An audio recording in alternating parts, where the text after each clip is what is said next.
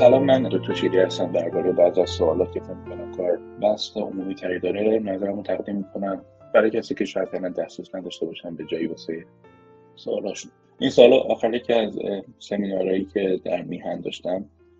دریافت کردم و میگه اگه به علت خیانت در رابطه نتونیم به فرد جدیدی اعتماد کنیم چیکار بکنیم اولا خب من فکر می‌کنم کلا وقتی به ما خیانت میشه یک جراحت روانی سنگین رو تحمل می‌کنیم و واقعا هم اینجوری نیست که مثلا زخمش مثلا بتونه خوب شه به این راحتی. به خصوص اینکه بسته به تیپ شخصیتی ما بسته به سوابق ذهنی ما بسته به تله های شخصیتی ما بسته به نوع رابطه که با این آدم داشتیم. همسران بوده نامزدان بوده معشوق بوده حالا چه نسبتی باش داشتیم. میزان جراحت روانی ما فرق فرق کرده که همه تو خودتون می‌دونید. منظور به این که نمیشه گفتش که کی حال کی خوب میشه. این خیلی فرمول شخصی احتمالا داره. تازه فرمول هم نیست. یک تخمین استیمیشن ذهنی که آدم با تجربه می‌تونه داشته باشه. بنابراین من فکر کنم چیزایی که عملی هست و شدنی هست اینه که فرد کارهای درستی بکنه پس از خیانت دیدگی. یعنی اولا کار اشتباه کمتر بکنه. تلافی و بد و بیرا گفتن و نمی‌دونم تهدید و یه مرتبه تصمیم گرفتن بر طلا و یه مرتبه نه.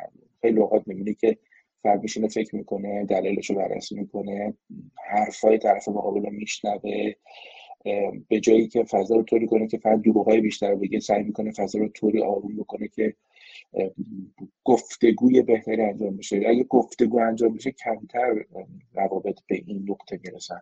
معمولا ما تو خونه هامون تو زندگیامون تو روابطمون گفتگو نداریم. یا گفتگوهای مؤثر نداریم. چرا پرت میگه به هم دیگه. حرفای به خود صدمه قاز واسه اثبات قدرت پر دیگه می‌زنیم. سوال دو پرسن که واقعا از روی چه نشانهایی متوجه میشه این طرف قصد ازدواج داره؟ من فکر می‌کنم اینم سوال آسون نیست. ولی با این حال در مستطر تو این سوال اینه که ما بدون حرف زدن باید بفهمیم که طرف می‌خواد ازدواج بکنه یا نه. در حالی که من فکر می‌کنم پیگیری زیاد خیلی جاها هیجان عاطفی و تعشق و عشق ورزیدن قاطی میشه با ازدواج. ازدواج احتمالا انقدر هیجان زده نیست طرف یعنی اصلا اگه طرف خیلی هیجان زده باشه دو رابطه و کف بر شما باشه و بیاد دیگه ازدواج کنی اصلا این علامت خوبی نیست. به نظر من به جای این کارا نگاه کنیم بلوغای ازدواج فرد چقدر داره و حرفایی که می‌زنه و پیگیری که میشه و میزان وقتی که دو رابطه می‌ذاره. میزان خود افشایی که تو رابطه داره میزانی که ما رو معرفی می‌کنه به اطرافیانش دوستاش و خانوادهش اینا بیشتر به من این حس بود که این فرق هست ازدواجی داره. سال دیگه ای که دریافت کردم این بوده که در خصوص مهاجرت پسر با هدف ادامه تحصیل دکترا داره می‌خواد مهاجرت کنه. دخترم شرط کاری و اهداف کاری و زندگیش تو ایران هستش. اگر پسر به ادامه مهاجرت و ساکن شدن در خارج تمایل داشته باشه در این شرایط دختر پسر به چه مواردی باید توجه کنه؟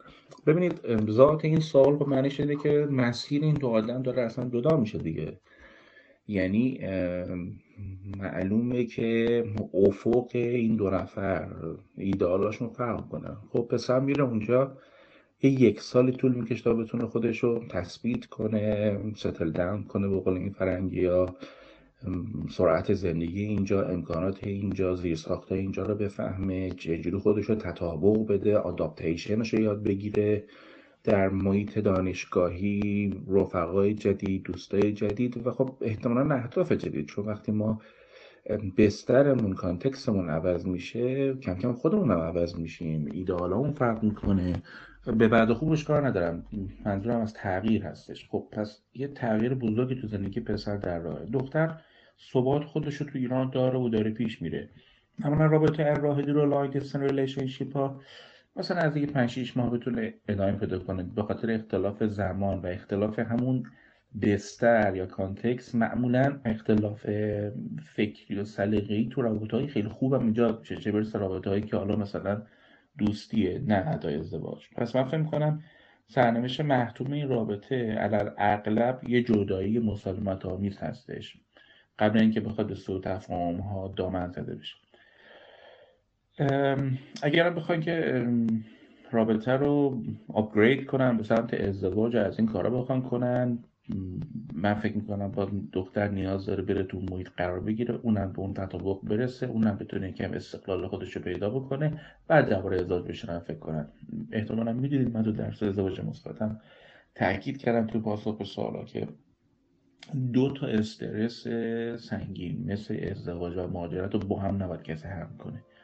یکی انجام بده و سراغ اون یکی بره بر از مدت. من این رو موثر در می‌دونم.